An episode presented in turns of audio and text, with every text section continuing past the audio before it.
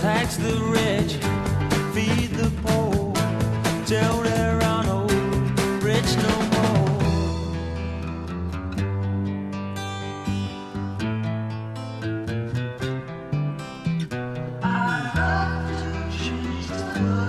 Yep, yep, yep. Love to change that old world. Didn't know what to do back then. We got a few more ideas these days, but we appreciate Alvin Lee's foresight and pro- prophetic lyrics there from man so long ago, back when uh, back when Chris and I were both puppies. And uh, of course, the band was ten years after. He was one hell of a guitar player. That guy. I remember him at Woodstock. He had a big couple of songs he did at Woodstock there, and uh, in that era.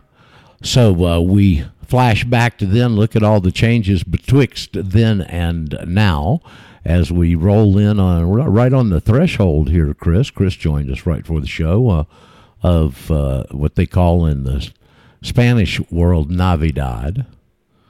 Uh, Navidad. they used to call it like Christmas up there, but they're calling it the holiday season now. We'll get into that later in the show. And I've been wanting all week to get into this Saturnalia thing, which I've mentioned a couple of times, and I'm going to have time to play with that today. And then uh, also uh, David Duke's Christmas message, which I thought was pretty interesting, and we'll polish off towards the end. But I, I stumbled on something late last night that I wanted to get in here in the first part of the show.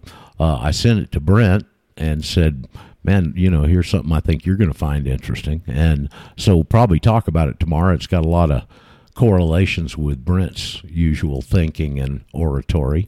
And there's some new stuff on there I've never heard before. So, uh, pretty interesting historical source. Uh, I'll let all that unfold. It's the t- 20th of uh, December here on the threshold of Navidad Christmas. And uh, the long time when there's kind of a an exhale somewhat. For most people there's an exhale here for a little bit. You know not only the big dinner and all that but you're you know around some but most people will be around family stuff or uh, or, or whatever. And uh, of course you, you just kind of brace yourself from the year you've been through and strap yourself in for the year we're going to go through because it is going to be an eventful one without a doubt um, here this morning. You know how much I admire Vlad the Destroyer. How you doing, Chris? By the way, I just dove in the deep end of the pool here. How you doing this morning? Well, it's never a dull moment in my life, but I'm doing quite well this morning. Uh, great friends around. Uh, oh, I was blessed and gifted one Christmas food fair, cookies, candies, and so on. Marvelous. Could not be better. They are absolutely exquisite, and they came from a very nice source. Okay, well, good for you, and I'm glad you got that support around you there. And of course, you've been gone through a lot of personal uh, uh, trepidations here for the last couple of years, and involving your spouse not only leaving you, but you know robbing you on the way out, and, and then causing you problems in the in the backlash. And so I, I know that's got a lot of personal effects on a person. I've been through that stuff when I was younger, and uh, uh, so good. I'm glad you got the support level there. Let me ask you a question. You had, you might have, I might have to send you on a holiday errand and check on our friend Robert. I mean, he's MIA here lately. Uh, that's kind of curious. I think he's been busy with uh, different work tasks. He was doing the Uber thing. I think he's uh, morphed into a more service-oriented project that may be more lucrative for him. And he's a pretty good spirit, so he's probably very, very busy at this time of the year. And I would guess that's accounting for his absence. But I will follow up and validate, uh, do a verification of the facts, and see if that's actually the thing or if there's something I missed with him. I hope not. Okay, and you know we got an, another old friend out there in the Vegas area. Don't hear from him anywhere near enough. Uh, Brent, who's also a black guy that used to. Have you met Brent yet? I don't think that I have, uh, regrettably. Okay, well, you need to, and I'm sure your paths will cross. He's driving a bus out there for one of the tour services or something, I think. But he used to hang around our CCG meetings. Now, this is over 25 years ago, man, in Atlanta, where we'd meet on a weekly basis. And he didn't come up constantly because of conflicts, but he was there, uh, and he's just a really good guy. Okay, he's real easy to spot because he's big, and just a, a, a salt of the earth kind of guy. And I hope you get to cross paths with him out there. He he calls in occasionally. He's called in two or three times. I I didn't hear from him for man years. And he called into the show cold one day and said, Roger, this is Brent. I, Holy smoke. He's a real good guy, though. You'll uh, cross paths with him out there. Yep. Uh, Brent, the bus driver. Um, we had we had some real uh, solid people in that group. But of course, I'm here with Jack, and Jack's probably listening today.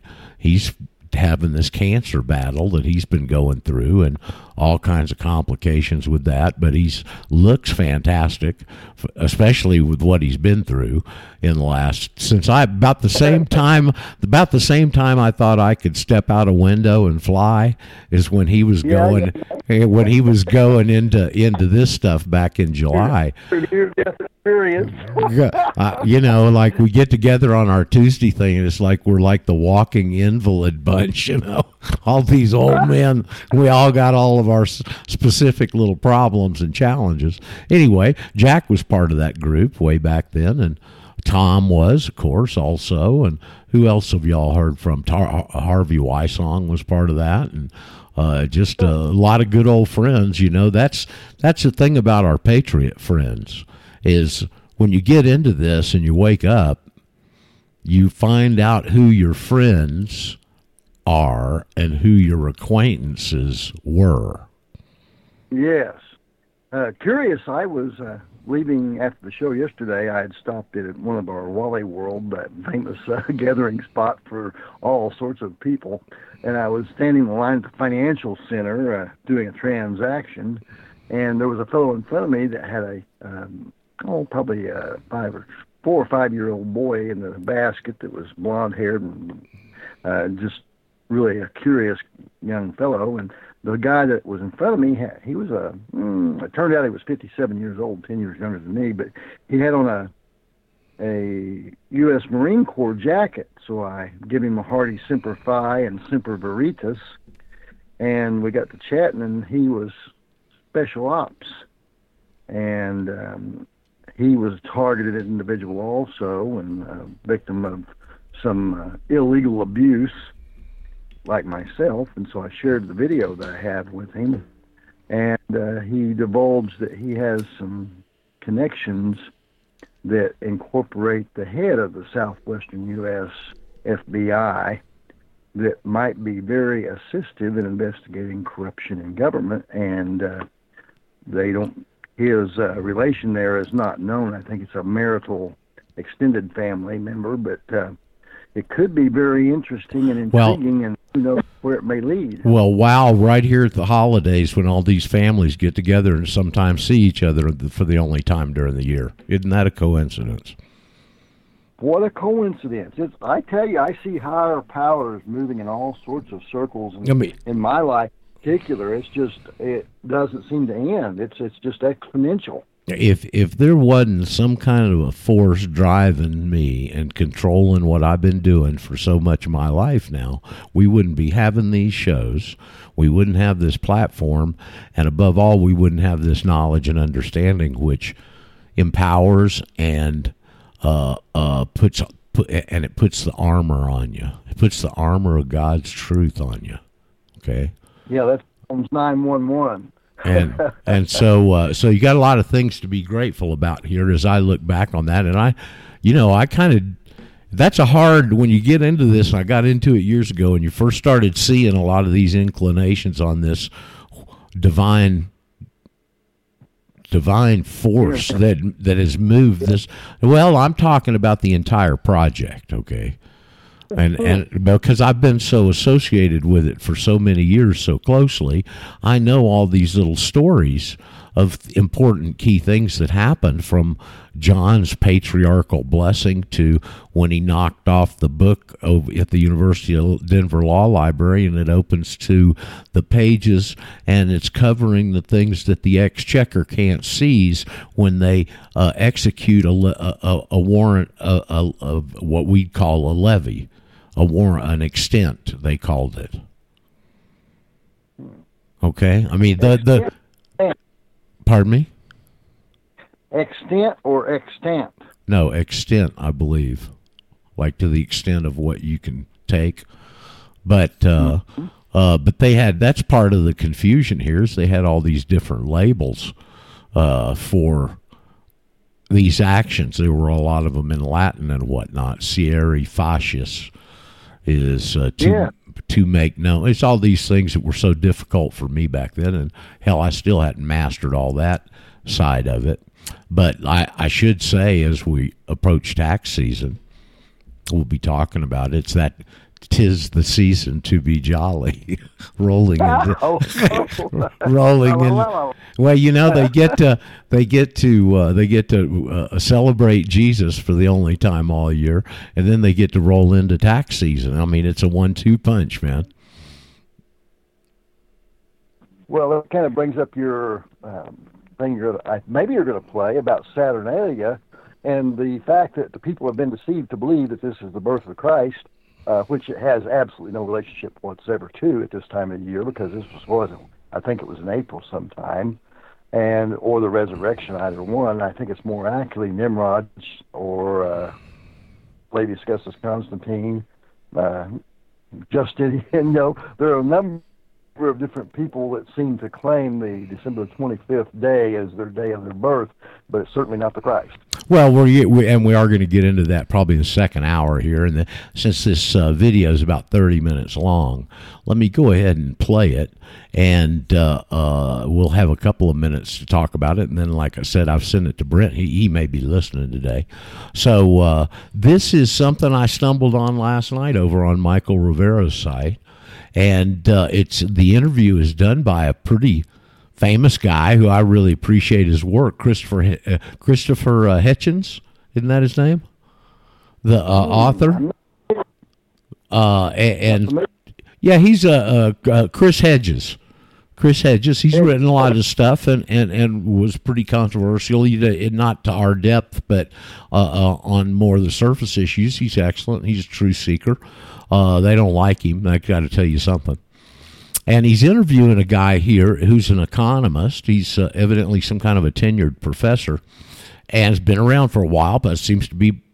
I get the impression he's highly respected, and his name is Michael Hudson, and his new book, uh, and forgive them their debts lending, foreclosing, and redemption from the Bronze Age finance to the Jubilee year. Let me read the title of this book again. That's boy, that's a mouthful, isn't it? I thought my title of my book was long. and forgive them for their debts. Colon lending, foreclosure, and redemption from Bronze Age finance to the Jubilee year. I think y'all are going to find a couple of he now this guy is no slouch, all right, and he's been involved in a project. I think he said at Harvard, where for twenty years they've been going back to to Babylonian and, and Sumerian cuneiforms and putting all that stuff on digitally and researching all this, this stuff about those cultures and how they operated from the internal documents, if you will. And uh, and may I add, pro- unredacted. so uh, uh, let me play this. Nothing new the. That's right. Uh, well, you, I think you're about to find out how true that statement is. Let me see if I can get this and get the levels and Today okay. we discuss an economy trapped in the scaffolding of debt with economist Michael Hudson.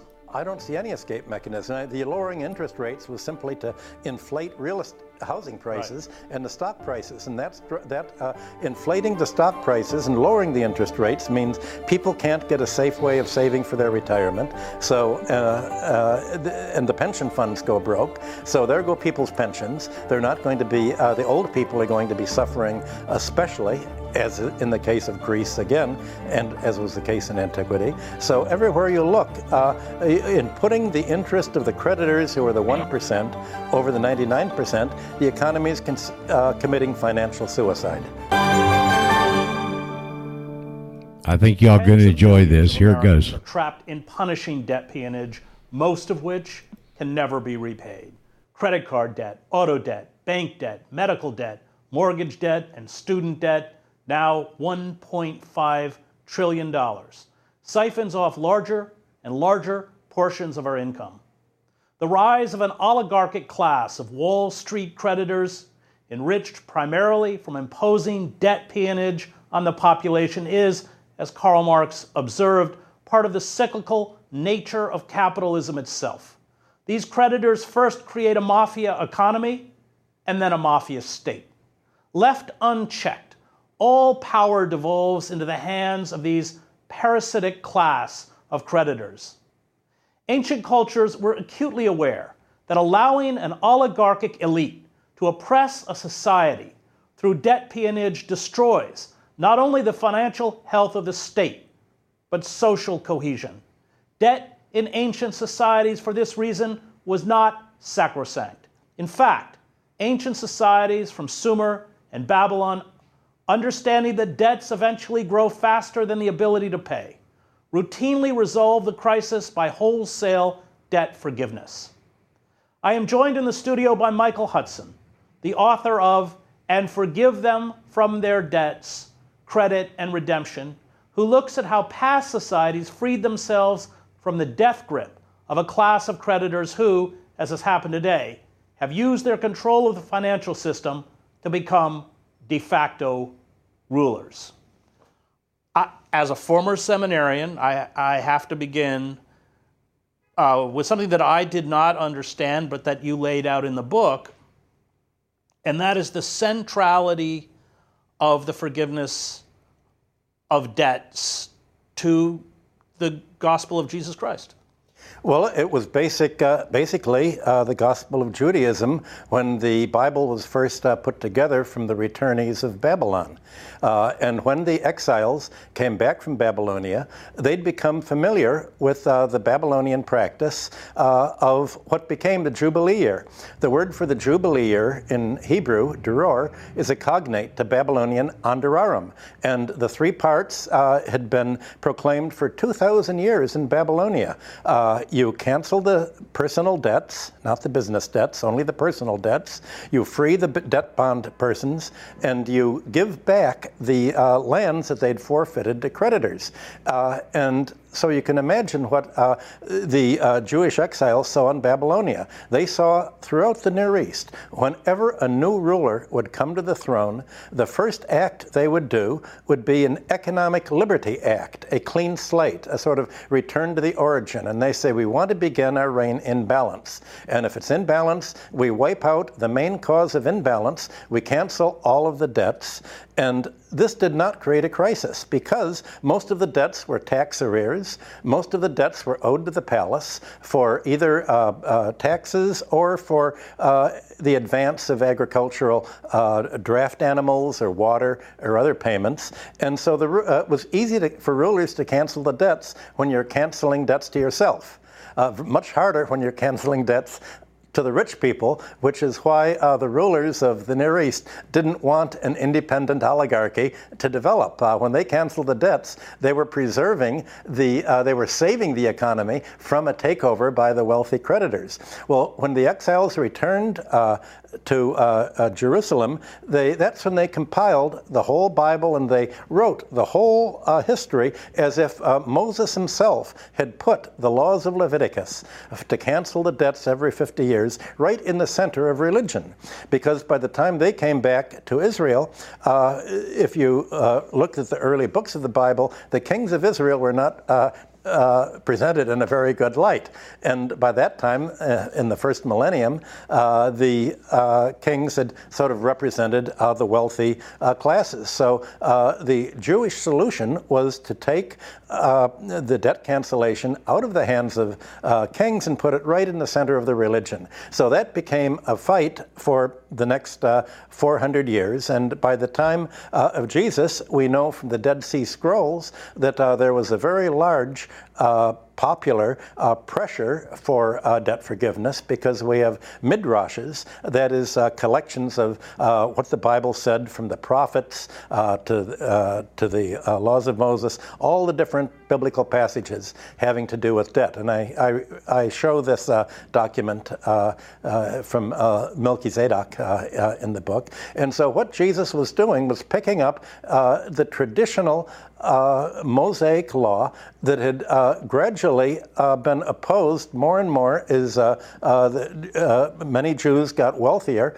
they became Pharisees or Sadducees, and they opposed the whole idea of well, this debt is the only uh, act by Jesus that can be considered violent is when he overturns the tables of the Pharisees, of the moneylenders in the temple. Yes. You talk, uh, before we get into the gospel, you actually talk about uh, how the Ten Commandments themselves are deeply concerned with debt. You cite, Thou shalt not covet my neighbor's wife, thou shalt not steal, thou shalt not take the Lord's name in vain. And you, you link this to, again, debt peonage. Well, very often, if uh, a debtor couldn't pay uh, the creditor, he would have to pledge a family member, normally uh, the daughter or, or, even the wife. And uh, very often, uh, uh, there, there was the, usually a sexual relationship involved, because both in the Bible and Babylonian laws, there are all sorts of rules for what, ha- what happens when a master has children by the debt servant. So, not coveting the neighbor's wife means don't make a loan to someone who can't pay because you want to sleep with their wife as a debt servant.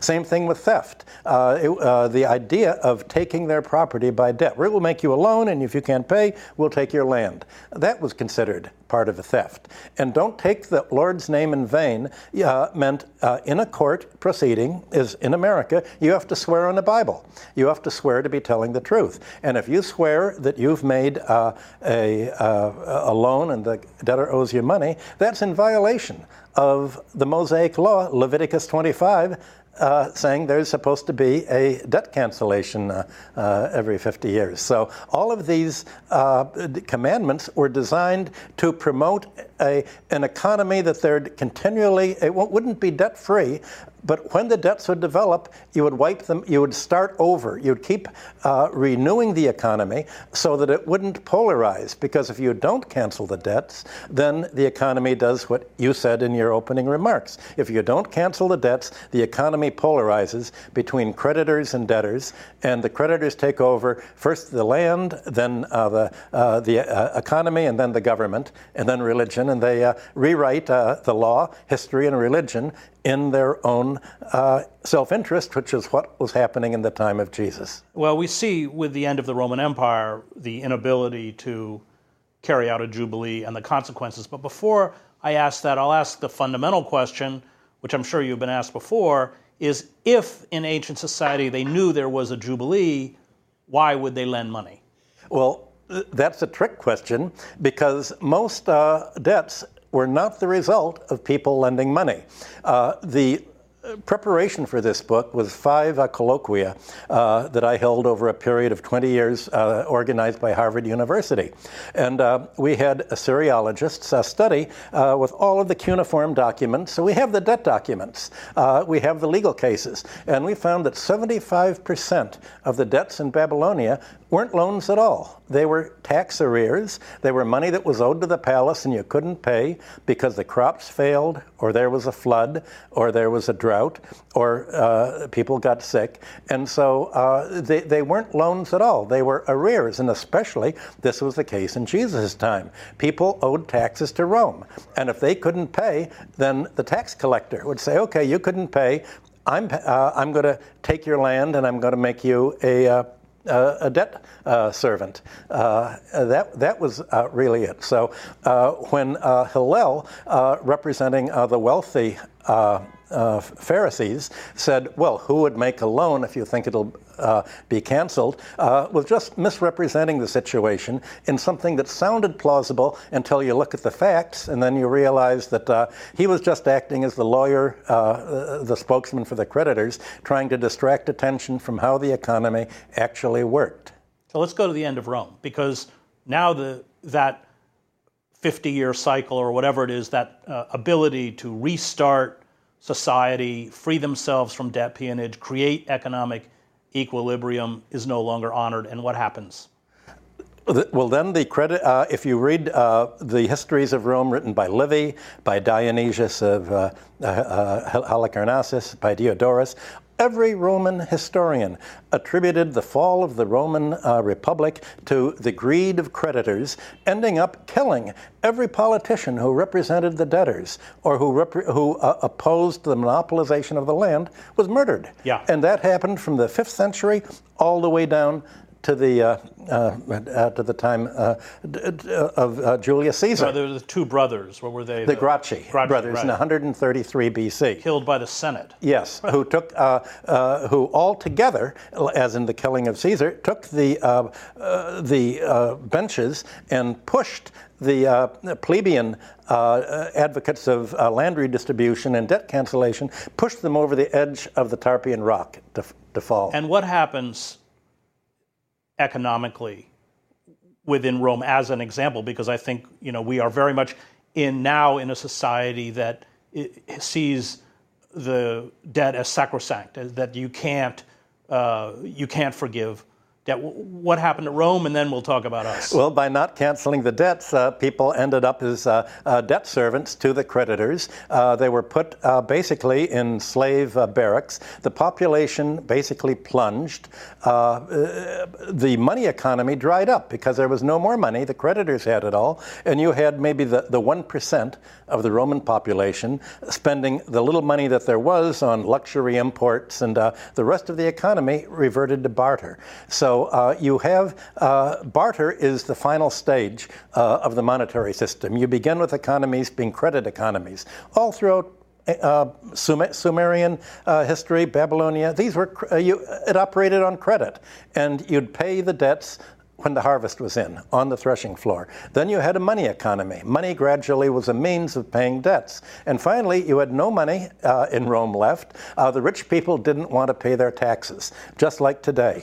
Uh, when you, uh, I think they made Donald Trump emperor in uh, uh, the first century, and uh, he cut all the taxes on the rich, and so there was no money coming in, and so they had to debase the coinage, and uh, uh, it ended up everyone worked for barter, and you had feudalism. So the re- the end result of not canceling the debt was feudalism in Western Europe, and there was only a survival in uh, the Byzantine uh, eastern half of the Roman Empire that did have the debt cancellations, that did have uh, the uh, constraints on creditors taking land and on uh, the large landowners, preventing uh, uh, what had happened in Western Europe. And what you argue in the book is that the difference between then and now is that uh, today's governments globally have essentially been completely seized by creditors, and there's no countervailing force. You could say that that's what distinguishes Western civilization, uh, what's called Western civilization, really Gr- Greeks and Rome on,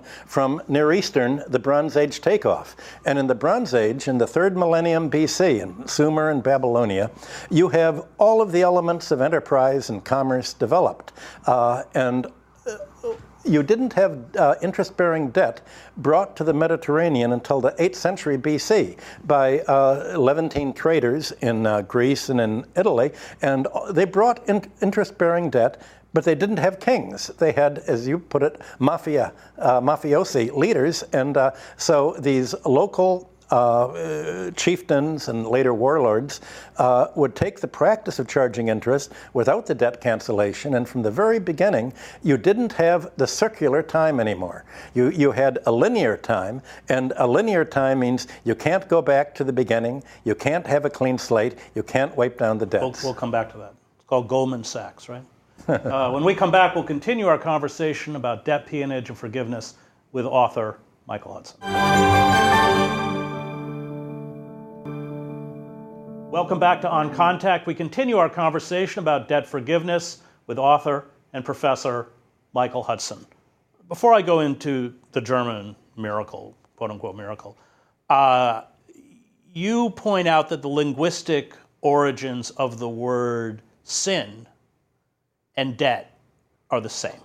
They're the same not only in the Indo-European languages, Schuld in uh, uh, German, I'm schuldig, means either I am guilty or I owe money, but also in Hebrew and in uh, Babylonian uh, and all these languages. And uh, the reason is that it, it's not sinful to run a debt. Just the opposite. If you've created an offense, if you've uh, killed somebody or injured them and you owe them money, you the, instead of having a uh, vindictive uh, fight among families, you, uh, a fine was levied. And the fine that was levied to, uh, to, make reparation for the injury that you have caused was called uh, the schuld, or, or the debt. So the the key of the debt and sin uh, metonymy is not that uh, uh, not sin. It begins with it was a payment. It was a debt for having inflicted personal injury. In uh, uh, English, you call this wergild, Uh, was a Germanic word for injuring somebody, the man price. And in prim- in primitive society, the only kind of debts you really had were interpersonal debts for for injury. And the idea was not to uh, impoverish society at all, but to prevent uh, feuds and feud justice um, from uh, taking place. And even then, if uh, somebody had committed a, a, a, a sin uh, and they couldn't pay, they were exiled. But when a new king would come to power, the first thing the king would do would be to uh, proclaim an amnesty. And the amnesty was let the exiles return because everybody needed population and uh, they don't owe any money. So the, uh, the amnesty that you find in all Indo-European society, in uh, uh, Sumerian and Babylonian society and Jewish society, uh, all was the idea of amnesty, meaning we've got to have a clean slate. We can't just let people either be exiled or fall into poverty or fall into uh, uh, debt slavery. Uh, we've got to restore freedom, and that's why they were called either economic liberty acts because they liberated everyone from the sin of payment obligation, or they were just called restorations of order. Uh, you restore order so society can take place without all of these uh, problems from the past. And you had a, it was like a New Year celebration, although it was different. And uh, everybody would have a big celebration, and, and the new king would take the throne. There'd be a coronation ceremony, and everything would be fine again, and you could start the whole cycle all over again. But as you point out, Western society becomes linear. Ancient society was cyclical, like Asian society. Yep and uh, like Greece, ancient Greece thought of time as cyclical. Um, so in the linear society, where as you said, in essence, these debts, no matter how far they go back, look at Haiti, didn't pay off its debt till 1944. Yep, that was a disaster. Uh, for the only successful slave revolt in human history. Yep. Um, and and so this understanding of restoring the equilibrium is gone, and yet we have modern examples of how debt forgiveness is economically beneficial, and that's Germany. Yes. Uh, when the Allies uh, uh, took over and reformed Germany in 1947, 1948, uh, the first thing they did was cancel all the debts. And that was easy because the debts were owed to people who'd been Nazis during the war. So, but they canceled all the debts except the debts that employers owed to their workforce uh, and except, except for basic working balances in the banks. And this was called the German economic miracle. Uh, and any country can have an economic miracle by canceling the debts uh, because you imagine uh, how much Americans could afford to buy if they didn't have to pay their debts. If you didn't have the student loan debt and the mortgage debt and all the debts that you mentioned earlier, uh, imagine how many goods and services they could buy. You'd have, you'd have a, uh, a recovery, you'd, you'd, have an economic boom. And the reason you're having a uh, recession of labor right now is because so much more and more money has to be paid for debt service that people don't have enough money to buy the goods and services that employ labor. So there's uh, uh, wages really are not going up very much. Uh, stores are closing all over uh, New York City, certainly. And uh, you're, you're, uh, this is the price that we pay for uh, pretending that equilibrium is paying all of your debts and keeping and uh, equilibrium is not paying your debts you cannot have uh, e- uh, economic balance if uh, the debts keep mounting up and up and up compound interest. And the Babylonians recognized this. In the second millennium BC, we have their economic models. And the economic model, the mathematical models the Babylonians used are superior to any mathematical model used uh, today in any university. Because the model was quite simple. On the one hand, they calculated how fast does a debt grow at compound interest? Then they calculated how fast do herds of animals grow, and it's an S curve. It tapers off. How fast does the economy grow? And you can very easily see that the debts grow faster than the economy, and if you don't cancel the debts, then the whole economy is going to fall into debt to a creditor class uh, and is going to fall apart.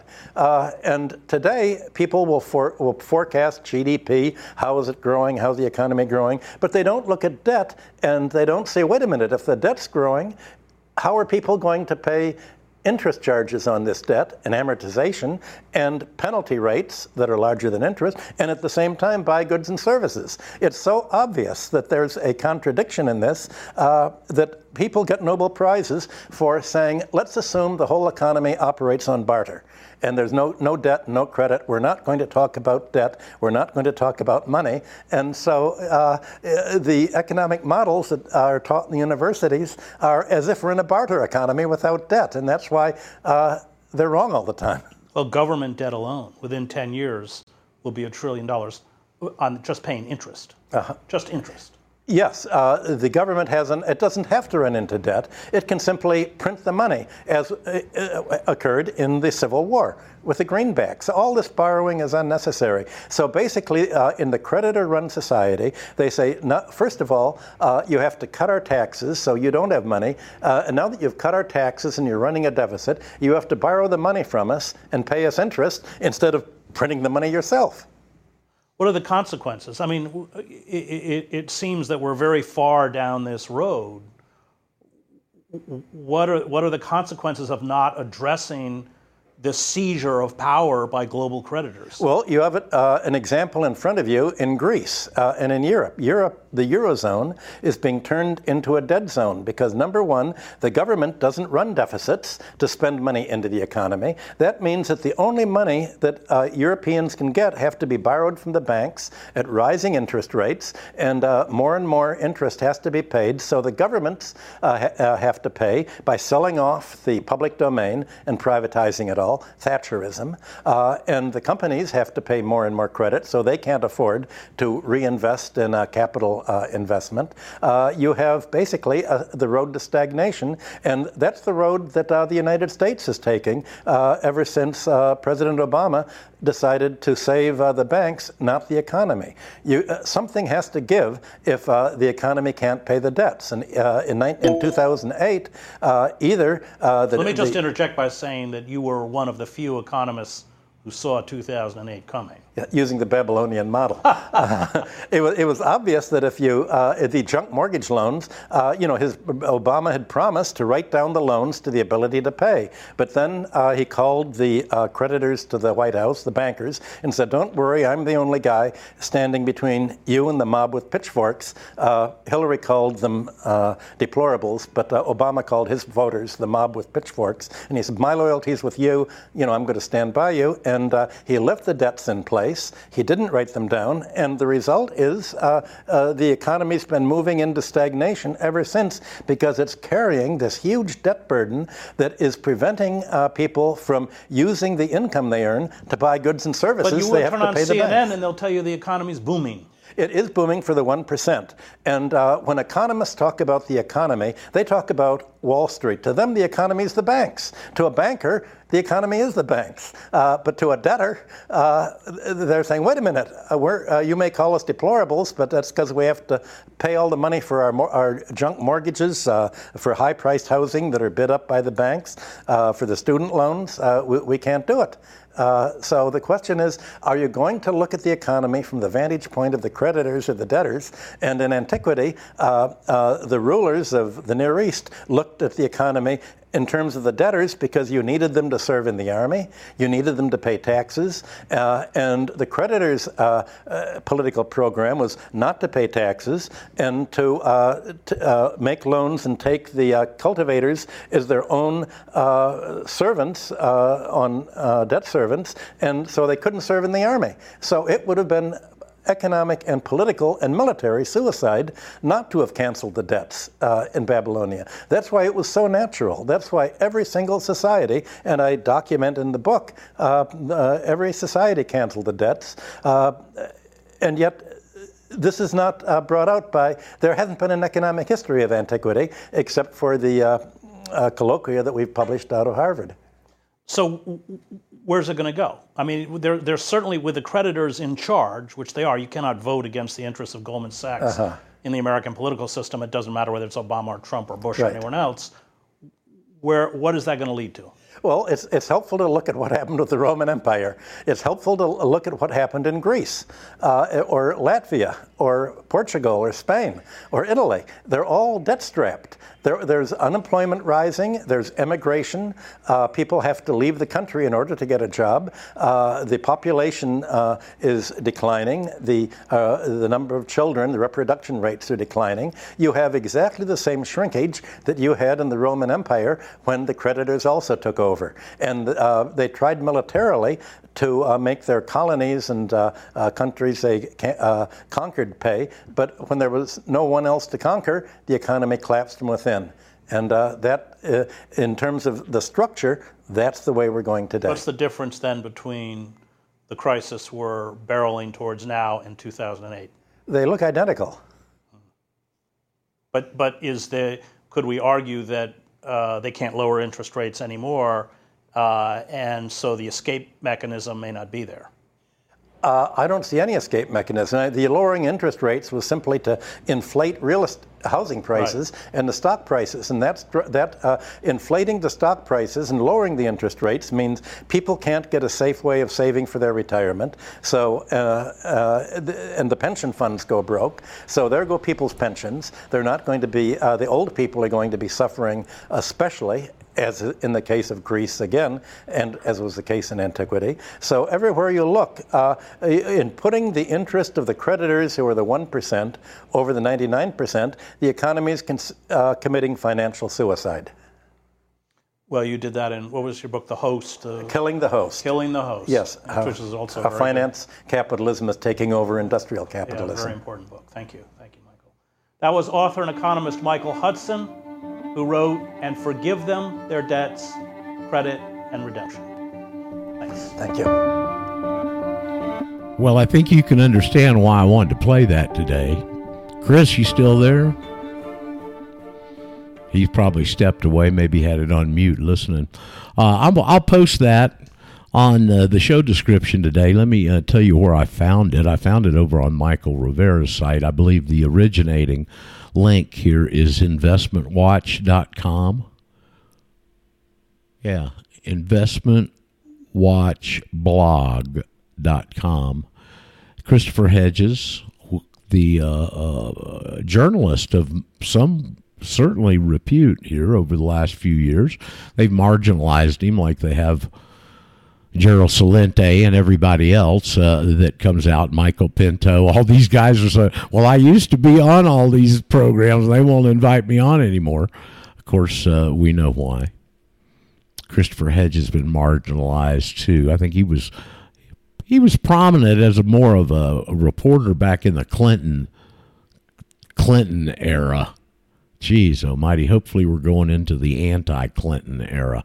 Regardless, that economist's name was Michael Hudson. Uh, I'm not familiar with him.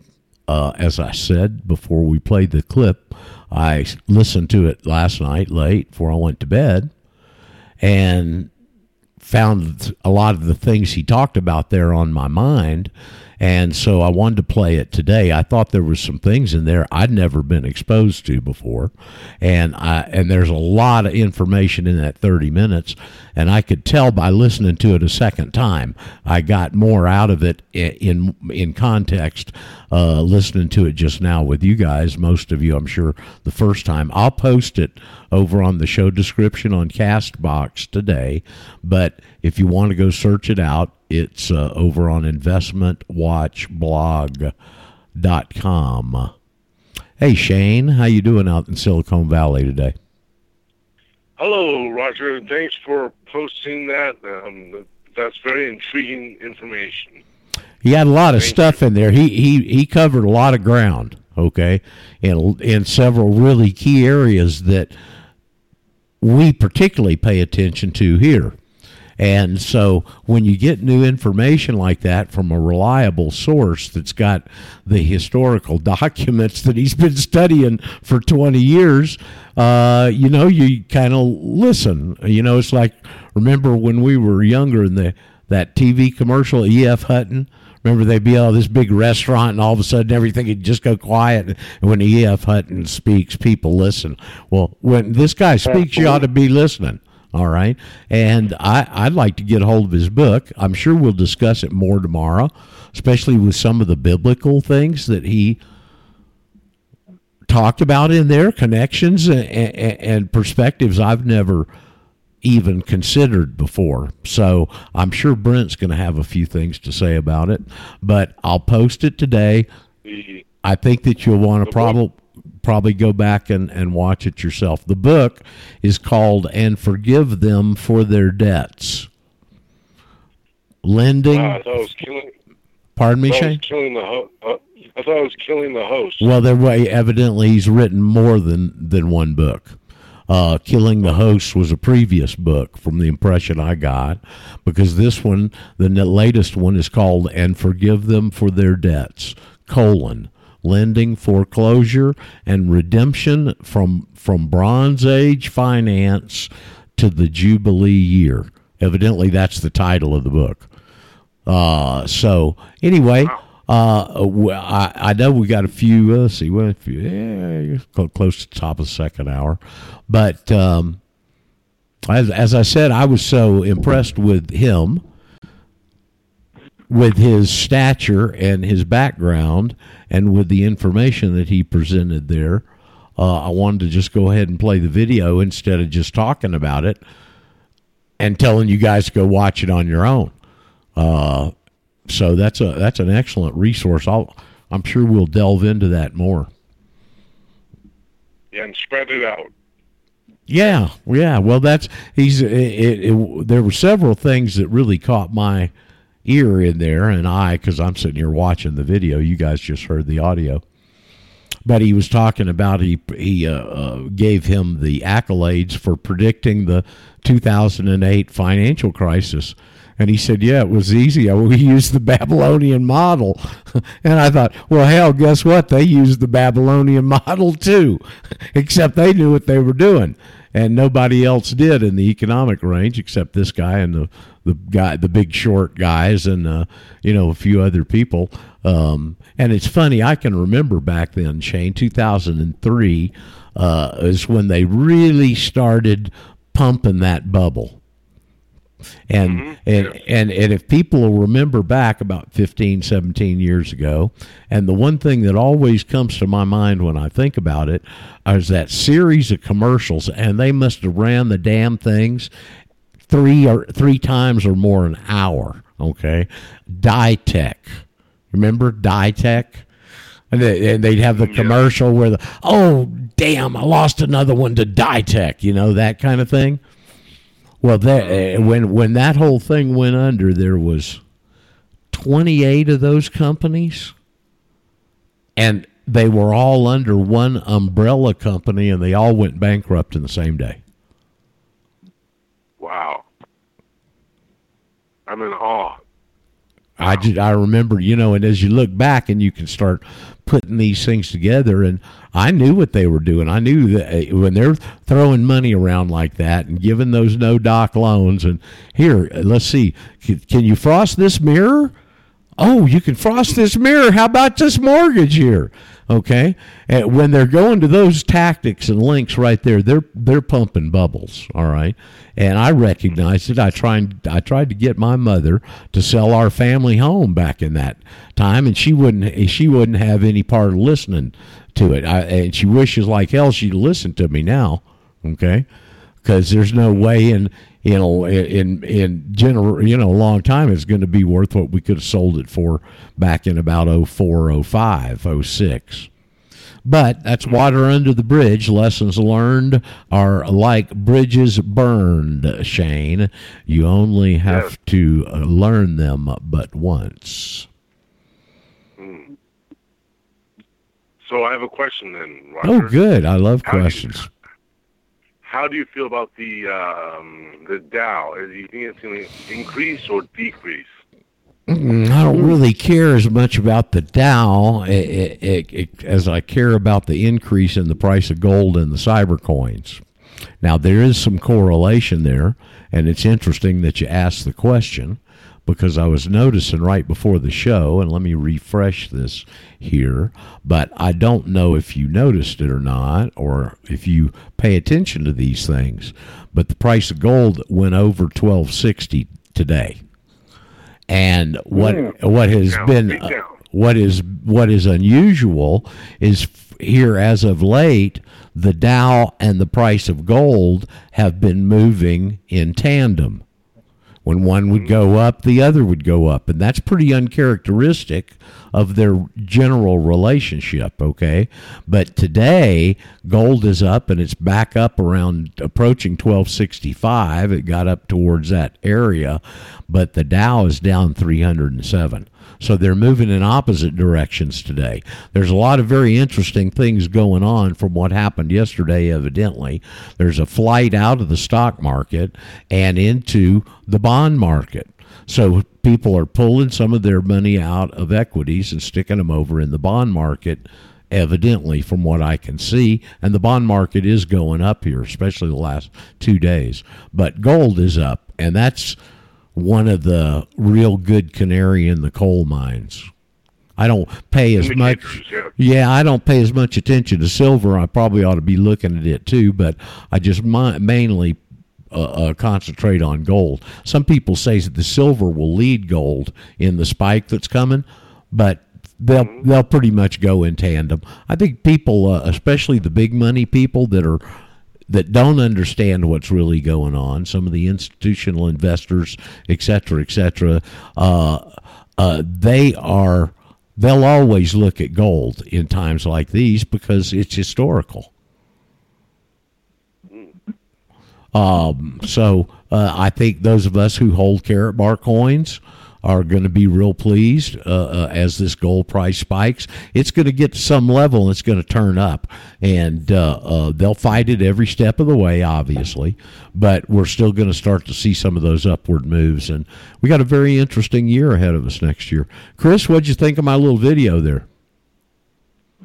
Well, I thought that was most intriguing, enlightening, educational, and informational at this particular time of the year. And that Jubilee concept of debt forgiveness set off and discharge is uh, preserved in the Fair Debt Collection Practices Act and some of the other uh, laws that we have today. So it appears there is nothing new under the sun. Well, you could see, I know there was something new under the sun here of a couple of years ago as they reformulated the Bankruptcy Act and the bankruptcy laws and intentionally excluded student loan debt.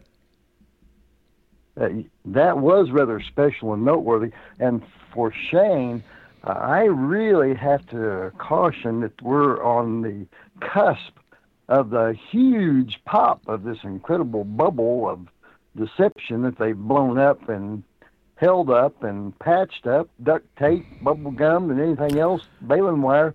They could try to create the pretext that things are reliable when they're anything other than. Well, I, I would float the idea that the pop has already happened and that what you're seeing is mm. the after effects, and we'll continue to see everything start turning down. Now, you got to remember, and many of us it, it, uh, have a natural tendency, I think, to think in, of things like this in terms of black and white. like it's going to be this way yesterday and this way tomorrow. And it doesn't happen like that in this area, evidenced by the stock market crash was in October of 1929, and the bankruptcy wasn't declared until March the 9th of 1933. Okay?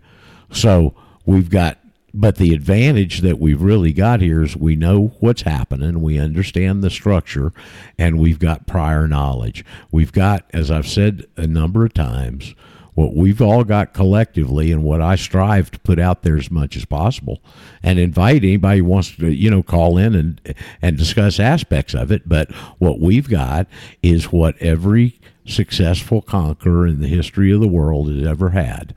And that no matter when they lived, and that is you had a spy in the enemy's camp. You know what's coming. Mm-hmm.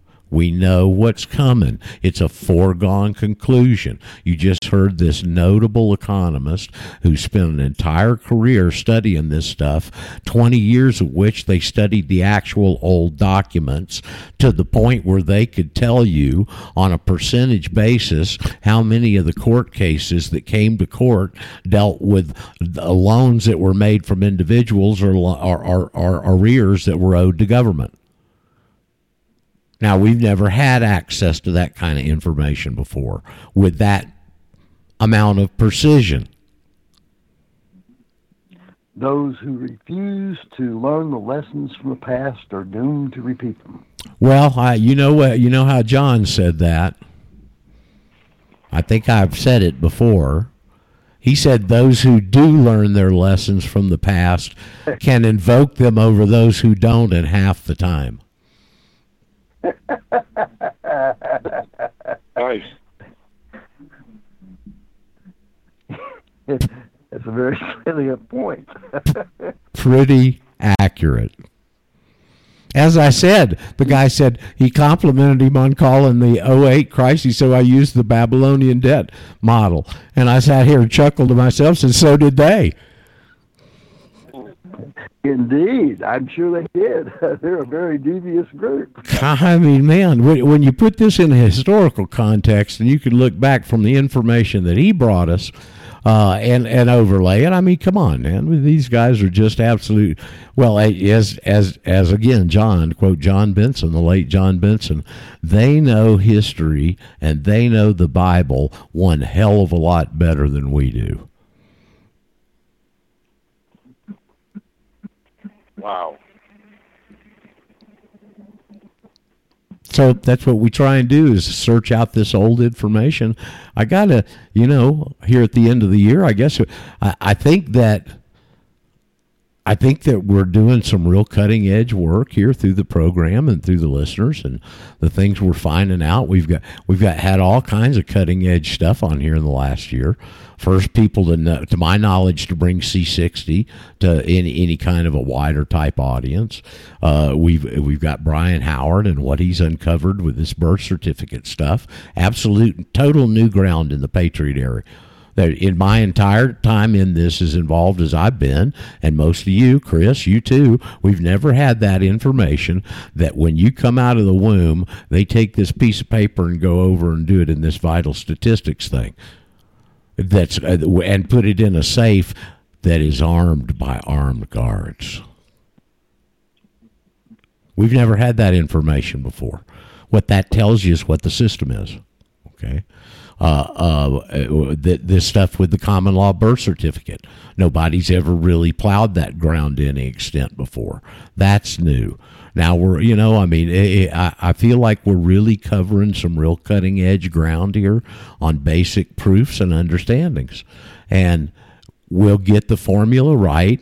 And here down the line, don't know when, do know it's coming at some point down the line more people are going to be interested in what we've got to say and the information we've got to convey and the sanity with which it brings them.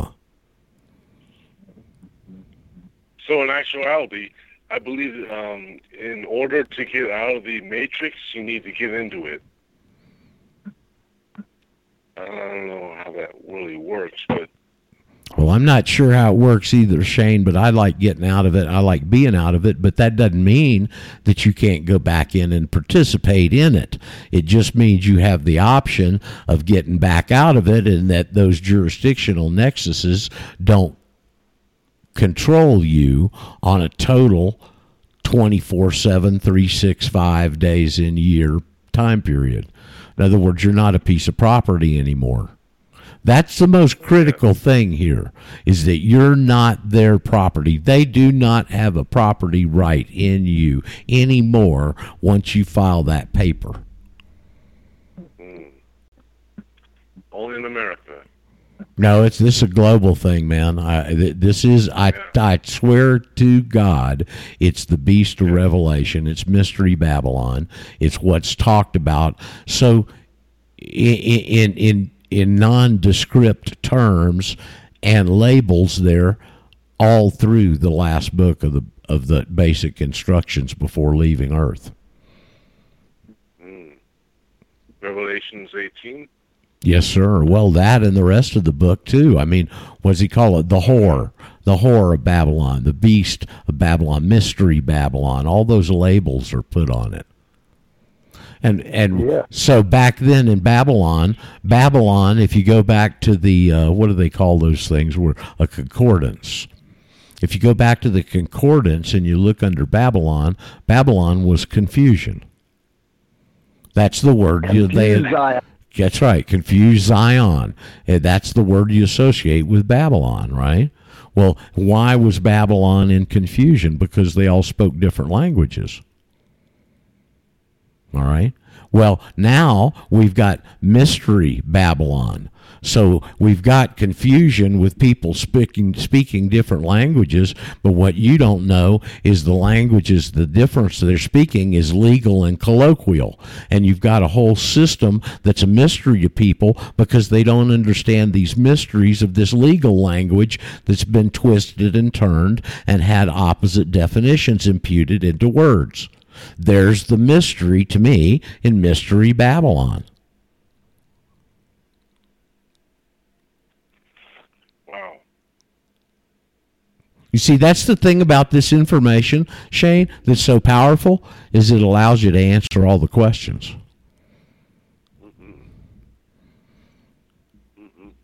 I mean, you can take the tools we teach here, those basics of law, and when you understand that word person, the fact that which it's where your your rights are assigned and your duties owed, and you get some of these other basic words right, you can plow through any of their laws and not be tricked. That right there is your basic tools in the toolbox to undo the structure of control that they put over you. There are two forms of person. One, the natural hmm. man Yes. person, and the dead corporate fictitious entity posed as a corporate. Well, hold on. It's not just a corporate person. It can be a trust. It can be a partnership, general or limited. Oh, absolutely. it can be an LLC. See, we get too exclusionary on this corporate. what They've made us corporations. That's not true. Yeah, They've made you a damn piece of property. They've got a property ownership right in you. Okay. Now, what Chris is talking about and referred to in the law, and this is what John taught us, is that the reason that they call human persons, individuals, is because that separation of person, where you receive your rights and to whom you owe your duties, are always in the same entity when it's a person. When it's a human person, the rights and the duties are always in the same entity. As opposed to, for example, with a corporation, the rights and the duties are separated. Okay? The corporation has the right to go out and do all this stuff, but you can't do anything but fine a corporation. You can't put it in jail. You could probably yank its charter, but before they do that, they separate the duties because if whatever the offense is heinous enough, they can penetrate the corporate veil and now they go after the board of directors. So the duties and the rights in a corporation are not in the same entity. Conniving. Well, no, this is just basic legal stuff. That's why, you know, the talk that uh, I've had several people comment on, and I guess I should comment on it a little bit here too uh, the science of law. And it's on YouTube. I did that show years ago. Somebody stuck it up there. I didn't do it. But I've had people find the show because they stumbled on it on YouTube, and and were it was so provocative to them and so eye opening that they searched up the program and called in. Okay, but uh, I I had a request from one of the listeners to put the two shows I did on that very topic here on our platform. Let me uh, clear my throat for a second on our platform a while back, and I went to look for them to stick them over on Castbox, and uh, Paul had had to clean out the archives, and I couldn't find the shows. So if I can get my hands on those shows, I'm going to stick them up on Castbox because those are real, real good shows on this very minutia, Shane, that you're talking about is these little tidbits of information. Why is an individual, a human person, always referred to as an individual in the law? Is because the rights and the duties are inseparable in the same entity. So, but uh, but I guarantee you, you ain't going to ever find any any patriot that knows that, or any hardly any attorney either, because they just don't teach it in law school anymore. I thought I had somebody join us here, and they're not there. Somebody must have called in a wrong number, and beat the hell out of Dodge when they heard heard us talking about all that stuff. So that's why all that stuff's so important, Shane, is to learn those basics and the minutia because that little one factoid information right there can open up vistas of understanding to you that are clouded up by our patriot communities uh, lack of knowledge, really. I mean, I'm not putting myself out as some, you know, great teacher. It's just that I was fortunate enough to uh, st- uh, study under somebody who was. And in their convoluted war art word term world, the word term individual, and I think it's under the Privacy Act definitions, where they hide a lot of the definitions they use in the other acts of deception means a 14th Amendment U.S. citizen.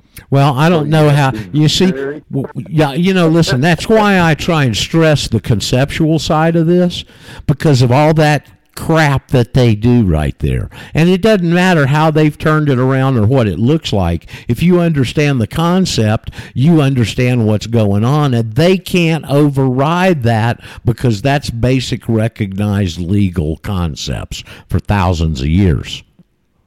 They can twist yes, it, turn it, change it, try and redefine it, do all of the crap they do, but they can't change that reference back to those original concepts. And the proof of the pudding of that is when people have submitted an affidavit to the Secretary of State. Not one in seven years has been rebutted or denied. Not one, to my knowledge. Now they've and been. Your point is well taken, because if you rebut, deny, aver, and rebuke all their assertions, presumptions, and assumptions, they are left with nothing to hold over but you, the, you know, because you. The only thing they've got, Chris, and I mentioned it the other day, the biggest defense they've got is that BS bluff letter they send out. That's their biggest defense. I got one. you got a what? Defense? I got a bluff letter. Oh yeah, well there's uh-huh. only a small percentage of people that got them, but they tried that for a while as I guess a last ditch. They didn't do it initially. They waited a couple of years before they started sending some of those out. So you know that finally they're back there going, what are we going to do about this? Well, we'll do this. And they send out this letter where it's not the same letter every time, but it's the same first paragraph every time. It appears. it appears by what you've submitted. Well, appears to who? To a Edomite, damn lying slave and thief? Well, I don't care what it appears like to some fraudster. I care what it appears like historically, lawfully, and legally. Their Brandeis Law School graduate I think that when, when we when we get this thing turned around, we ought to uh, uh, seize the Brandeis Law School and make it a Christian college. Hmm. Abbeville. What type of Christian college? One that tr- preaches true gospel instead of Edomite legalese crap. Um, so gold's still popping around twelve sixty, and we're now down three hundred and forty eight on the Dow. Uh, so Curious time is nine one one. do, do, do what, Chris? What about nine one one? I said curiously the time when you said that was nine one one. Okay, well, oh, oh, out there in Vegas, Vegas land. Uh, okay, let's see here. Before we ran out, run out of too much time, because these are some, somewhat lengthy articles. This first one is pretty interesting, but I I'll just go ahead and read a little bit of it. This is what I've been promoting all week on Low Saturnalia, the Roman roots of Christmas. Have you ever heard this stuff before, uh, Shane? I I don't believe I'd ever heard this before. So it was interesting to me, and I think you guys will find it interesting also.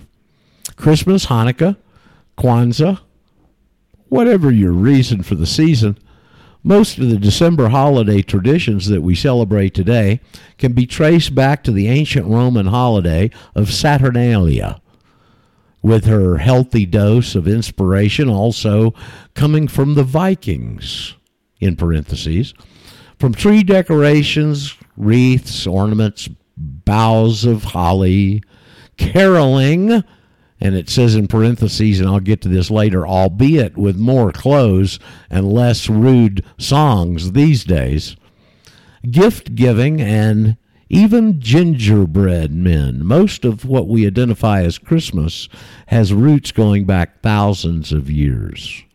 So, what was Saturnalia? The fact is, the Romans loved festivals, and officially, Saturnalia commemorated the winter solstice as well as honoring Saturn, the god of agriculture, wealth, and liberation. Most Roman holidays were never confined to a single day, and Saturnalia was a week long celebration lasting from the 17th to either the 23rd or maybe the 24th of December those little orgies they had, described by the Latin poet Catullus as the best of days, unquote. It was the most popular holiday of the Russian calendar, attested only by the fact that many of its traditions still survive to this day. Its exact date of origin is unknown, though references to the holiday are made as early as 4th century BC. Like other holidays and festivals at its core, Saturnalia was a religious observance, albeit most of the religious aspects were the only observed on the first day. Saturnalia began on the 17th of December at the temple of Saturn on Capitol Hill. Oh, excuse me, Capitoline, Capitoline Hill. Capitoline Hill. Uh, same, same. I guess that's one of those there seven hills of Rome. The emperor, consuls, prominent senators, as well as members of the nobility would be in attendance. Much of the public was also gathered around to watch and wait for the commencement of the festivities. The feet of the statue of Saturn were wrapped in woolen strips, which were removed for the festival. Fertility rituals and sacrifices were made, after which either the emperor or consuls would turn to the crowd and shout, Lo Saturnalia! The celebration could now begin. Lo Saturnalia, and the world turned upside down. Much like Merry Christmas or Happy Holidays, the Romans had their own greetings of the season. The first words were pronounced either I, O, or Yo. I-O or Yo with both being deemed technically correct. potato, potato. It could mean just about anything and was often shouted by revelers in the midst of committing acts of naughtiness. Of Hi-yo, naughtiness. Silver. Hi-yo, oh, yo, silver. And uh, so during Saturnalia, courts, you'll like this, Chris. During Saturnalia, courts were suspended, as were many laws. Roles were also usually reversed, with slaves becoming masters and the masters having to serve them. The extent of this varied from house to house. It is most likely that while servants did not have their own formal banquet with the master serving them, that they did, the food was already prepared. In other words, the masters didn't prepare the food. Not all emperors were so thu- enthusiastic about the week of mischief. This rather stoic Augustus, the rather stoic Augustus, attempted to have Saturnalia reduced to a single day. Even the notorious party animal Caligula tried to reduce the celebrations to three days because Saturnalia was so universally popular. Neither of these attempts met with any sort of success. In the end, both Augustus and Caligula were obliged to yield to the will of the people. The week of naughtiness also saw a number of traditions, many of which can still carry on to this day. These include, but are not limited to, the Saturnalia tree, the wreath, and the boughs of holly. The modern Christmas tree has origins in both Norse and Roman traditions, while the Norsemen used evergreens as they were viewed as a symbol of eternal life. The Romans used just about any tree that was growing that they could cut. that doesn't say that, I added that. And they also did not chop down the tree and place them in their homes. They came from Germany during the Renaissance and had been attributed to Martin Luther. That came from Germany during the Renaissance, bringing them into your house. Because the winter solstice was about the rebirth of the sun, the sun god Sol Invictus got his share of attention as well. Many of the ornaments decorating Saturnalia trees were the shape of stars or suns. Imagine of the double-faced god Janus were also images of Janus were also popular, as well as gold and silver colored orbs, much like today. Food, in particular cookies and shaped biscuits, were also used to decorate trees. These were often shaped like suns, moons, children, a sign of fertility, or animals. And yes, the Christmas gingerbread man also has Saturnalia origins. And while trees remained outdoors, people decorated their home with lots of greenery, symbols of life, fertility, and the harvest. Streamers of red and gold were often interlaced with these. Wreaths were also hung from doorways and from public buildings. Of interesting note, the hanging of mistletoe is actually a Nordic tradition that dates back to ancient Scandinavia and to the myth of Baldur. The burning of the Yule log is also Nordic, as is the term Yule tide, which dates to ancient German paganism. People also decorated themselves with lots of greenery, as well as copious amounts of costume jewelry, like Mardi Gras, I guess. Laurel crowns were often worn by both men and women alike. Such dress and spectacle often roiled, rolled into the next ancient tradition, the singing of carols. Christmas caroling today is a far more subdued affair than it was in ancient Rome. During the Saturnalia week, groups of people would go from house to house beating drums, playing their pipes, and singing any number of songs. These carolers, as they were called, were usually drunk and were often naked. Often naked. Hell, they may take that tradition back up in our place if it isn't too cold. Sadly, the practice, they're running around half naked now. Sadly, the practice of nude caroling has fallen out of favor in recent years. I blame it on the December climate in North America and much of Europe, which makes naked prancing a less than merry experience. The giving of gifts on the third day of Saturnalia. Note the third day. Hey, that could be a song on the third day of Saturnalia. Somebody write that down. 19th of December was the signalaria. The term the signalaria refers to pottery or wax figures that were often given as gifts. The term came yeah, the term came to encompass all Saturnalia presents, not just wax figures and pottery. Despite the attempt to reduce Saturnalia to a single day, Emperor Augustus was quite fond of gagging gifts, as was Emperor Vestavius. The poet Martial describes a variety of gifts given during the Signalaria. That's the gift giving within the big day.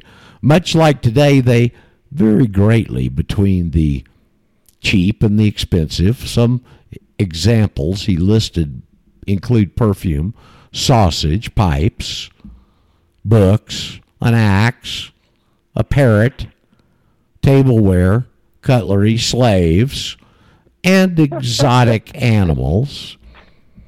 D, D, D. It goes on, and this is kind of a lengthy article, uh, but uh, it, it, it's pretty. I'll tell you what. I'll, I'll I'll stop reading about there. It goes on for a while, and I'll stick it up in the show description today, along with the uh, with the interview there. What'd you think about that, Chris? I'll breeze through here see if there's anything else. Well, Roger, I was finding it highly humorous that it was so on point, apropos, and uh, hit me right between the eyes because I have a, a friend of mine that I had uh, gifted with, uh, surprisingly, some perfume and uh, a couple other little baubles.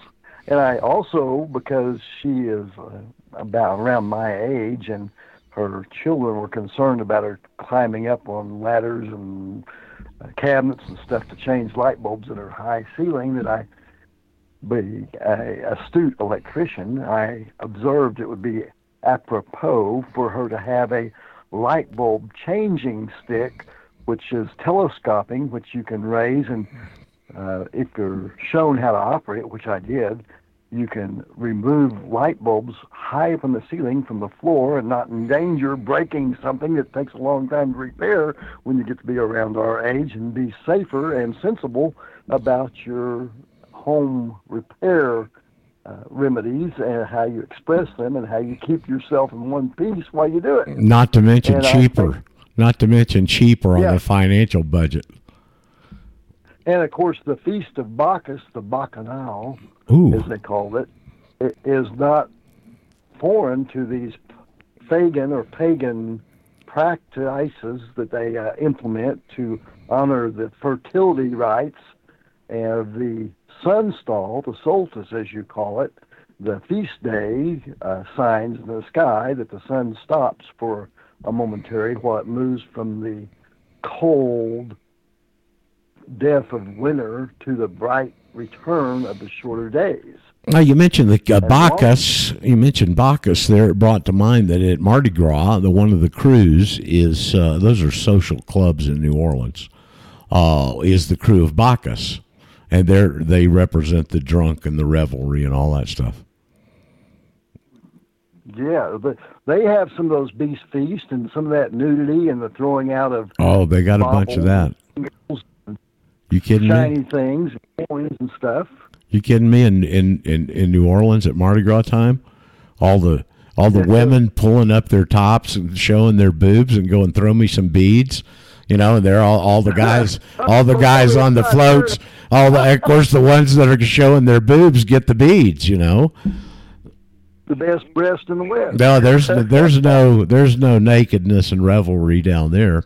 Uh, here, this is this is uh, a little further down in the story, and it does interest us here particularly. And this is how uh, Saturnalia got intertwined with Christianity. So the couple of paragraphs here. At, at, at no time in the history of the early Christian church was it ever thought that the birth of Christ took place on the 25th of December. Let me read that. At no time in the history of the early Christian church was it ever thought that the birth of Christ took place on 25 December. In fact, Jesus' birthday was not celebrated at all until the mid 4th century. Now, let me cough and I'm going to come back to this. Hmm. That's a I, while you're coughing, I will again suggest people might find an intriguing and informative read of Fossilized Customs by Lew White, which has a very in depth presentment of the emanations of these so called Christian feast days, which are really pagan feast days back to Santa Claus. Sure are. Yep, yep, yep. They all seem to all have their roots there, don't they? The 12th century Syrian bishop Jacob Bar Salibi records, now this is quoting the good Syrian bishop here, it was a custom of the pagans to celebrate on the same 25 December the birthday of the sun, S U N, at which they kindled lights in tokens of festivity in these solemnities and the revelries, the Christians also took part. Accordingly, when the doctor of the church perceived that the Christians had a leaning to this festival, they took counsel and resolved that the true nativity should be solemnized on that day, unquote. In other words, all of Christendom knew that Christ had not been born anywhere near 25 December. However, since the Roman holidays of Saturnalia were still very popular, it was much easier always convenience. All much easier to merge the story of Jesus' birth with a celebration that had already existed for well over 800 years. And in actuality, Christmas only usurped Dies Natalis, Sols Invictus, with the church leader cleverly merging the Sun King with Christ, the light of the world. All of this was actually common knowledge, even through the 18th and the 19th centuries. It wasn't until the 20th century that the masses started confusion confusing 25 December for Christ's actual birthday only in the 20th century. Should this change anything for Christians? I wouldn't think so. One could think of it like how the British celebrate the Queen's official birthday in June, regardless of the actual date of the monarch's birth. So that's kind of interesting addition there, don't you think? It's very interesting, Roger. You know the uh, the commercial war commercialization by the merchants, haunted by mercenaries, of these pagan feast days posed as Judeo-Christos myth days to uh, assimilate, aggregate, and to merge them together so that everybody's celebrating on the same day and effectually giving homage, honorarium to the same demon pagan gods posed as the Christ, Xmas, as it were, is a very, very deceitful, deceived to believe the falsities and the lies of the Pharisees. In fact, there was a hijacking of the Roman Catholica Cristo Synagogue of Satan Church by the Caiaphas crowd in Vaticanus or Vatican II conference, as I recall hearing recently. Yeah, they hijacked it somewhere back then. I remember that um, Mel Gibson's father was all over that, and you know we've got some uh, some good Catholic friends. John Casera being one of them. Uh, another one of somebody I really admire, guy in Atlanta I've known for thirty years. Uh, uh, uh, devout Catholic, but they understand these differences and how the church has been corrupted and all that. There was, you know, there was a story before I get over here. If I hadn't, I might have gotten rid of it. No, here it is, right here. 690 clergy accused of child sex abuse. 690 just in Illinois. Isn't that more Talmudic and Kabbalah than it is Christo? Well, that's of course that's what they've done is they've corrupted the institution. The Jesuits run the whole show. You can see how sick the whole thing is from top to bottom. Just the other day, and I don't think I had covered it on the show. I had this the uh, story say because it just what, what did what how did he phrase it? The Pope came out and that said we had an obligation to take in refugees migrants, he called them, which are really revolutionary terrorists. I, I'm, I mean, I'm sorry, excuse me, but that son of a bitch that sits there and bends down and has people kiss his gold rings where they've got solid gold carriages underneath the Vatican with all, all the property, all uh, a key property all over the friggin' world. When you travel around the world and you get down, especially in this part of the world, and everywhere you go, each town's got a center square, and at least half, or a third, or a quarter of that square is a Catholic church. They got the prime real estate all over all these places down here. They got all that It's gold, and that son of a bitch is telling us that we got some moral duty to take in refugees, while he sends his clergy out uh, out there molesting young boys all over the world, and all these people where, like in Colombia, the entire regiment, all the bishops, not Colombia, Chile, the all the bishops in the whole Catholic Church in the whole country resigned in mass in one day here a few months back. It's not a mere coincidence that the Black Pope Bergoglio is um, a Jesuit, the first Jesuit Pope, Jesuit Pope ever in the Catholic Church. Yeah, and he's Arg- so it is a significant time. he's Argentinian too. Hey Gary, how you doing, man? Hey, good morning. Good morning, Raj and Chris and Shane. Yeah, it's uh Good morning. quite a time. Did you catch? Did you catch that video I played there in the last hour? Oh, I did. I did. Yeah, thanks for that.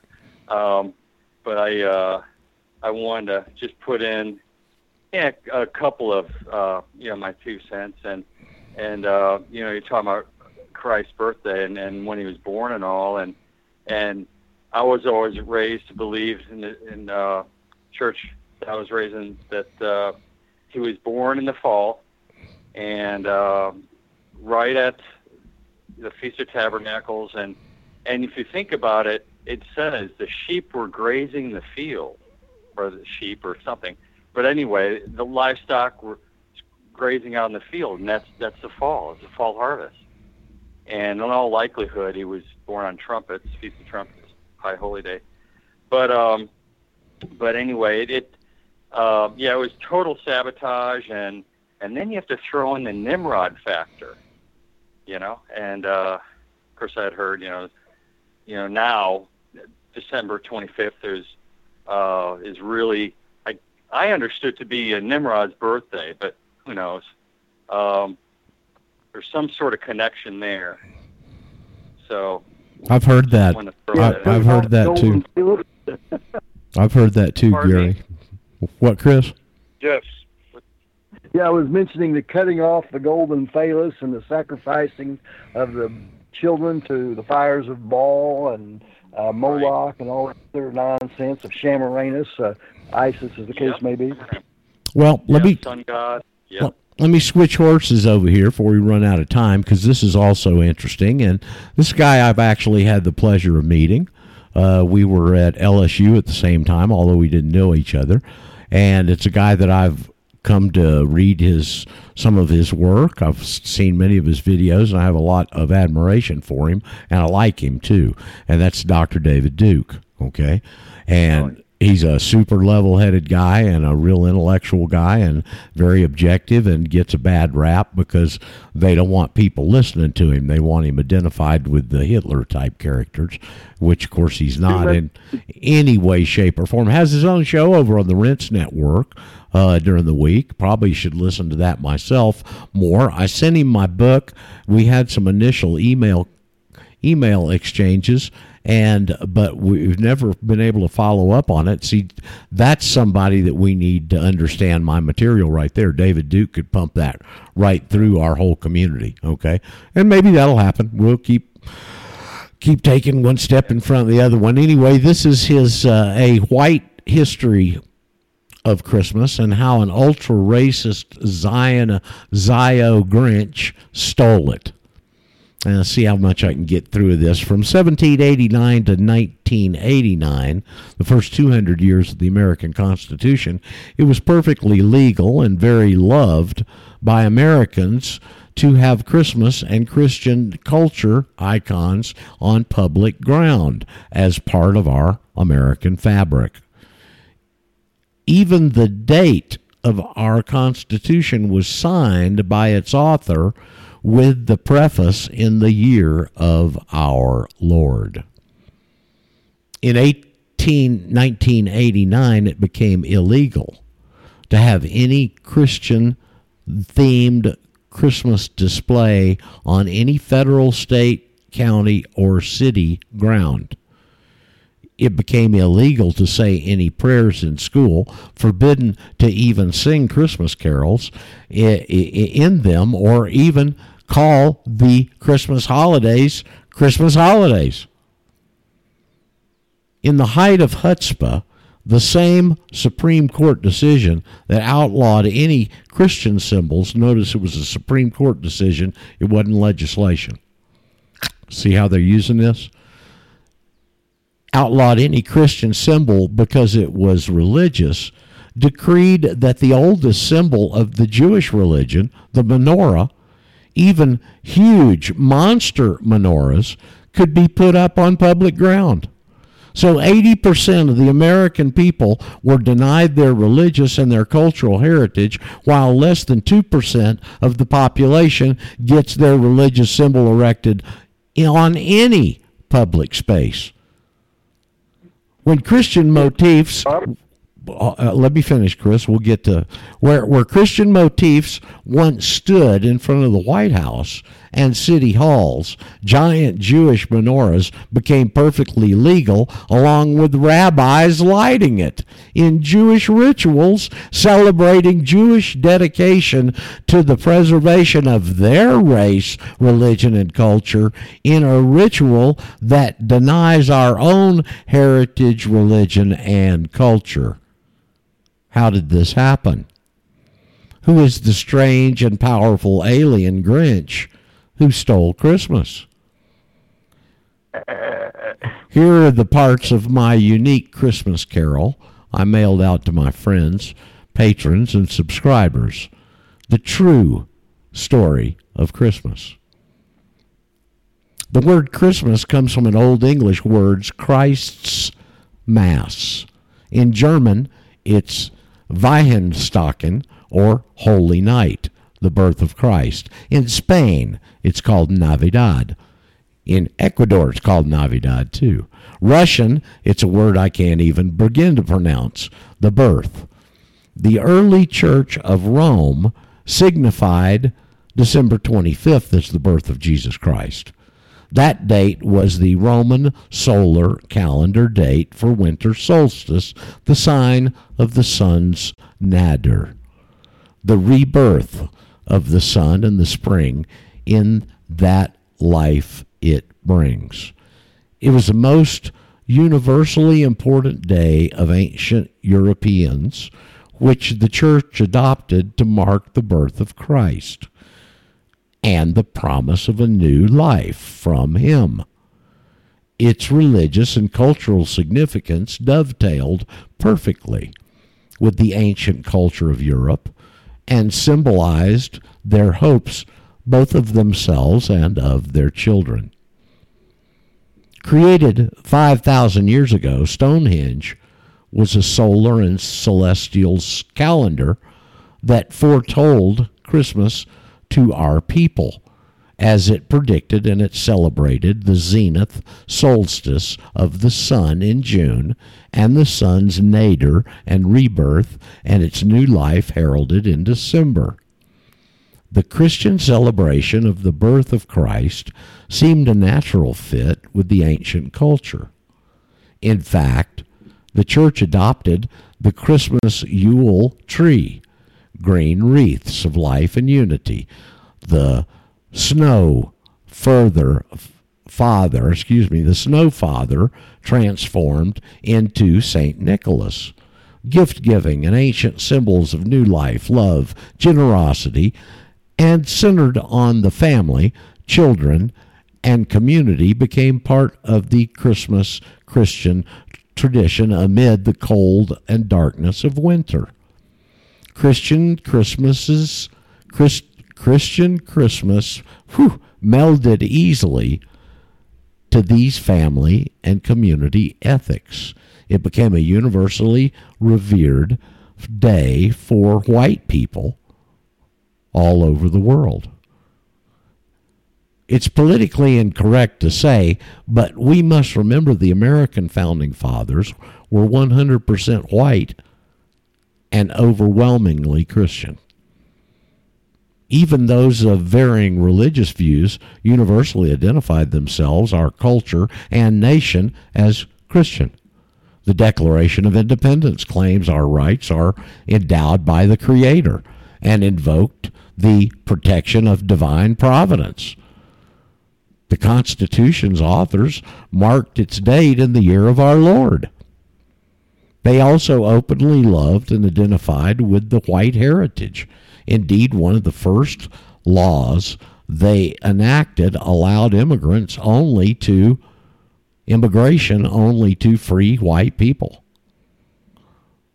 They permitted Christian prayers, hymns, in government, and almost every president from Washington on down was sworn in on the Christian Bible. They were Christians, white people, and the Declaration was extremely nationalist. So, truth is, they were clearly white nationalists, weren't they? Up until 18, 1989, Americans could celebrate Christian on public Christmas on public ground. Rich and powerful Jewish groups like the American Jewish Committee, the ADL, and the Jewish run and funded ACLU waged war on Christmas.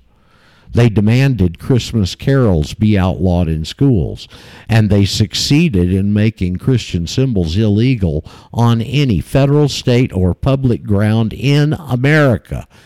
In the ultimate chutzpah, this arrogant 2% demanded to erect the oldest symbol of Judaism, the menorah, on public ground to commemorate their ancient message of Greek Goyim to, pres- to preserve their race. The 80% Christian people of America can't celebrate Christmas. But the 2% Jewish tribe can put up monster menorahs celebrating Jewish racism. David Brooks of the 100% Jew owned New York Times boasted of the Jewish takeover of America. True.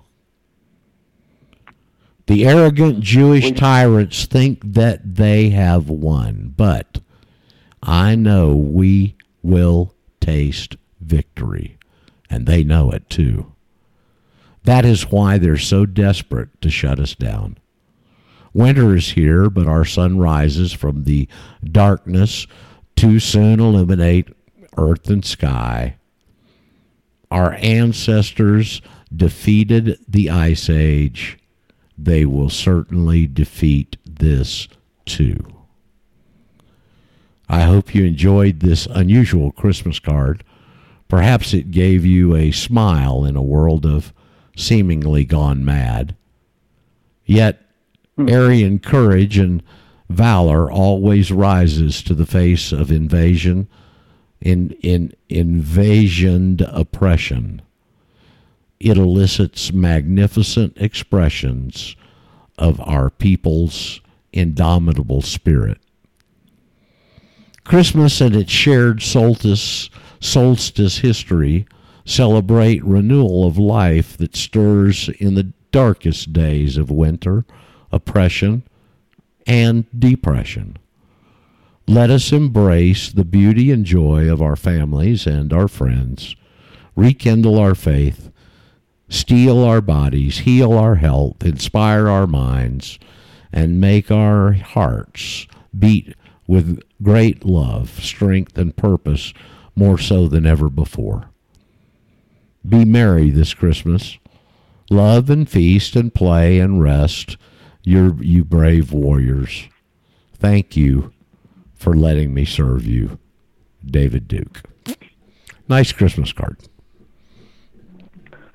You know, Right. David Duke has been a lightning rod of contention that they have fought against because he brings out the truth. And unfortunately, hijacking religions to convert them to religions of men and take over and to control the masses of people who follow these groups is not a new concept.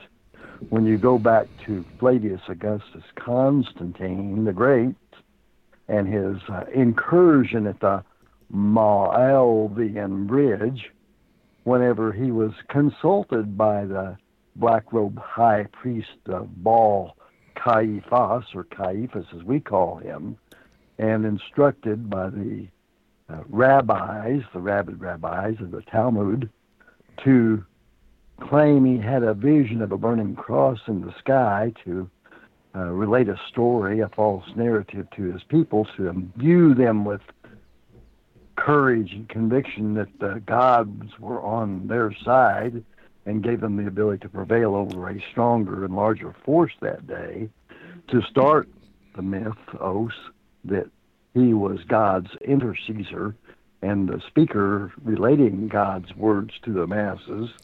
And then later co-vinicled the council at Nicaea, bringing together the scribes and Pharisees, the same ones thrown from the temple of the Holy of Holies for defalations and abominations therein, defiling it, and then later created on the seventh hill of Rome, Vaticanus Mons, Vaticanus Mons, Vatican Mountain or Hill, to build the Vatican, the Con of Life, the Vatican as we call it today, on top of that one, it was an ancient marshy, swampy graveyard with many demon god and goddess worshiping locations beneath it, and cleverly and artfully redecorated all those pagan god and demon god and goddesses with nice new trappings and cloaks of saints and regalia to assimilate the old gods and goddesses to the new Christos mythos religion of the ancient Roman cult. It is not anything new under the sun. They're still doing the same thing and deceiving us to believe and be deceived that these pagan, pagan customs are really Christian, but they're not. They're otherwise. No, we got more. Uh, we got more fraud going on. It's everywhere around us. Our whole culture, society, the history that most of us are raised with and are familiar with, we have to unlearn because there's so many damn lies in there. And it's quite a chore unlearning all the lies you've been taught. Wouldn't you agree? Absolutely. I mean, Absolutely. I mean, you, know, think about it. You don't just have to learn this new stuff. You got to unlearn all the old stuff. Hosea 4 6, my people are destroyed for a lack of knowledge. If it's not true, it doesn't count. Well, Gary, I popped over there to check Kitco while Chris was talking, and we we hadn't seen this altitude in the price of gold in some time. It's just edging up towards twelve sixty five here, uh, about halfway through the day on Thursday. We'll see what they're able to do with it tomorrow. It looks like a lot of the fabrics. You know, I scanned down the headlines on Zero Hedge from the articles. It feels like the fabric's starting to dissolve a bit. You can feel it. It's encouraging. It really is. Yep. Feel it burn, and uh, you can just sense it. And you look at the the, the big picture, all the elements. So, um, yeah, hopefully uh, things are turning and uh, you know turning in our favor. So.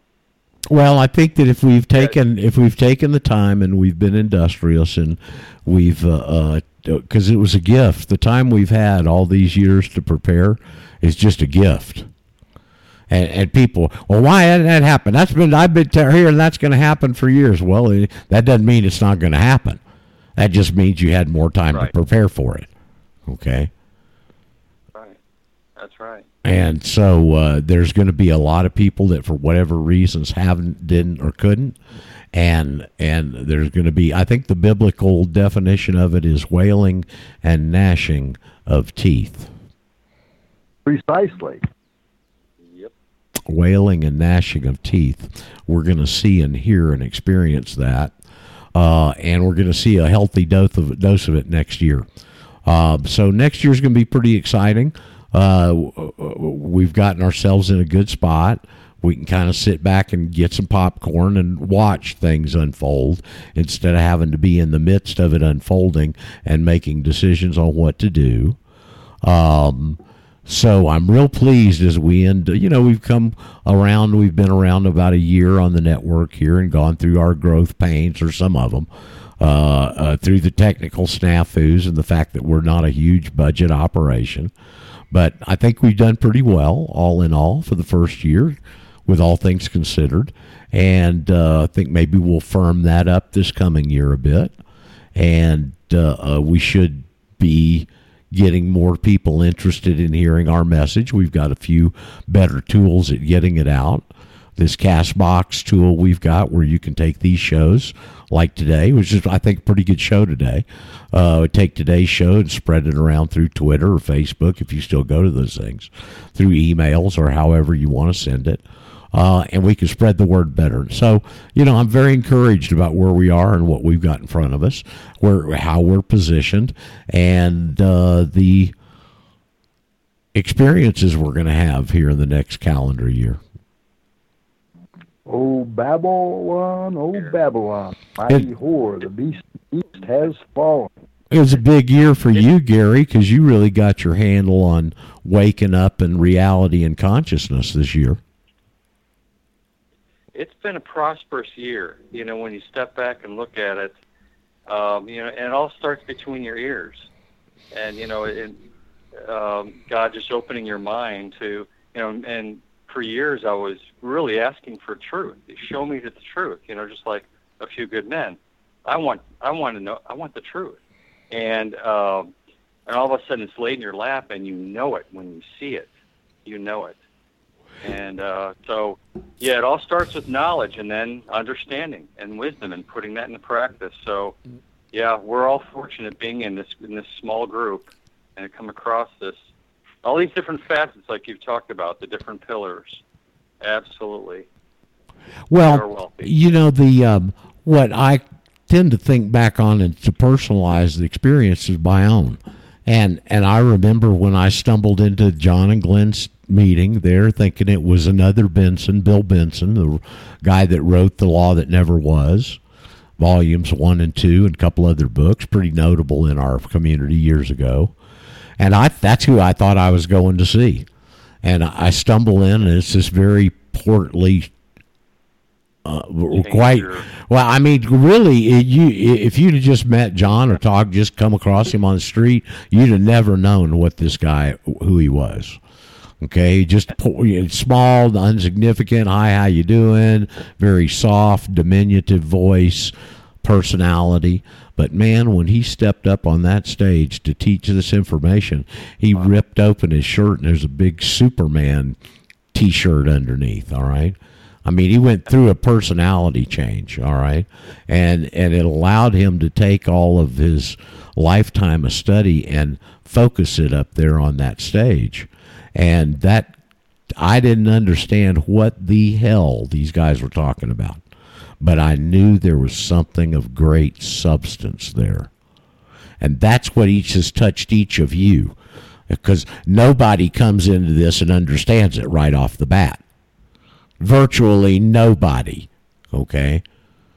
And so you've all got to go through that process, but you got to start by knowing that there's something substantive there that qualifies you spending your time looking.